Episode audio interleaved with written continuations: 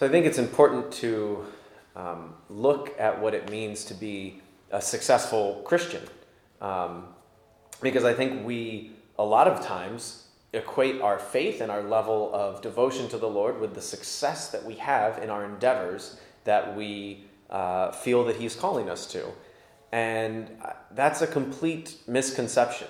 Uh, we are absolutely not called to be successful 100% of the time, nor does our success rate prove faith or level of devotion to the Lord. Um, and we see that clear example today in that Paul is devoting himself entirely to the preaching of the word, as it says. And he is met with so much opposition that he barely makes any converts, right? He's, he's preaching and he's going, it says, week after week to the synagogue, and no one seems to be really getting his message. They're not listening to him. It says a little while later, okay, Titus Justus, he came to believe, and then Crispus, he came to believe, and their households too. So, you know, a small handful of people. Um, but at first, he's not successful at all. He, he eventually does start a church in Corinth. You know, that's why we have the letter to the Corinthians, um, the first and the second one. But uh, it, it just kind of throws in there at the end that many of the Corinthians who heard believed and were baptized. But initially, it says he's met with so much uh, um, opposition and really just not being successful. And I think so many times we also find ourselves in a, a manner of not being successful and we lose hope. We get very distraught that, well, this clearly wasn't the Lord's will for me. I must have misheard him. I wasn't discerning properly. It's all going terribly wrong because if the Lord really wanted me to do this, he would have made everything perfect and successful. That's not really the case. Um, I'm, I'm often reminded of um, the, I guess, Mother Teresa is quoted as saying, you know, the Lord doesn't want our success, He wants our obedience. He wants us to be faithful to what we feel He is asking us to do and then do it, regardless of the success or failure apparent in the eyes of the world. Um, and I've, I've never related more to Paul than recently. Um, not because I was a murderous religious zealot at first and then had a conversion to Jesus, no, but because when we meet this opposition and we see our efforts being fallen on almost deaf ears, it can, it can seem like, what's the point? And there's nothing more depressing than saying Mass only to a camera.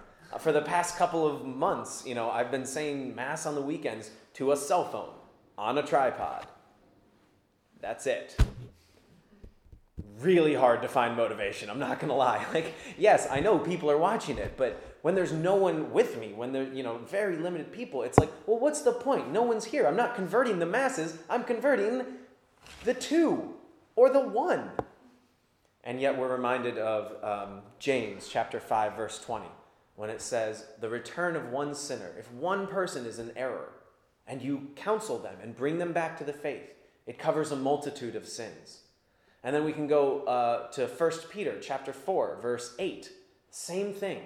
It says, Love will cover a multitude of sins. So if we're loving, even if we're only loving one person, that has a powerful effect for them, but then also for us because it covers a multitude of our sins. It's kind of like that holy uh, insurance plan or like a pyramid scheme, whatever you want to think about. But if I'm helping you, really, I'm helping me.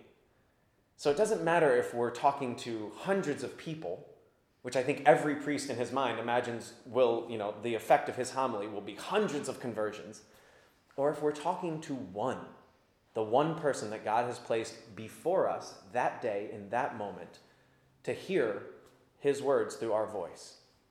Um, so, just a, a, a reminder that our success is not always linked to worldly standards, but rather it's our obedience to God and preaching the message um, that, that He wants us to do. Um, and then, just a small, quick note on the gospel. Um, I just like how this, I can see Jerry Seinfeld and like George Costanza having this conversation in an episode of Seinfeld because they repeat the same phrase over and over again. A little while you'll see me, and a little while again you won't see me. What does he mean a little while he'll see me and then he won't see me? You know, like this is such just a comedic exchange to me because the disciples have no idea what's going on. They have no idea that Jesus is talking about the resurrection, but first he has to die. I mean, yes, we know. We know the end of the story. We're sitting here reading it with already the ending in mind and we're like, yeah, of course. What, else could he mean? A little while you're going to see me, and then a little while you won't, but then you'll see me again. We know exactly what he's talking about. But for the disciples, it's so very, very confusing. And this is, again, you don't have to be successful in deciphering the words of Jesus. You just need to be obedient to what he says. Okay, Lord, a little while and I'll see you, a little while I won't see you, but then I might see you again. Whatever that means, I'm willing to follow you. So, as we continue our time of um, looking forward to reopening of the churches, you know, I, I really pray that people in a safe manner would um, come and be a part of the church uh, again in person, um, but also to not get discouraged if for a little long, longer um, we don't see you, because again, eventually we will.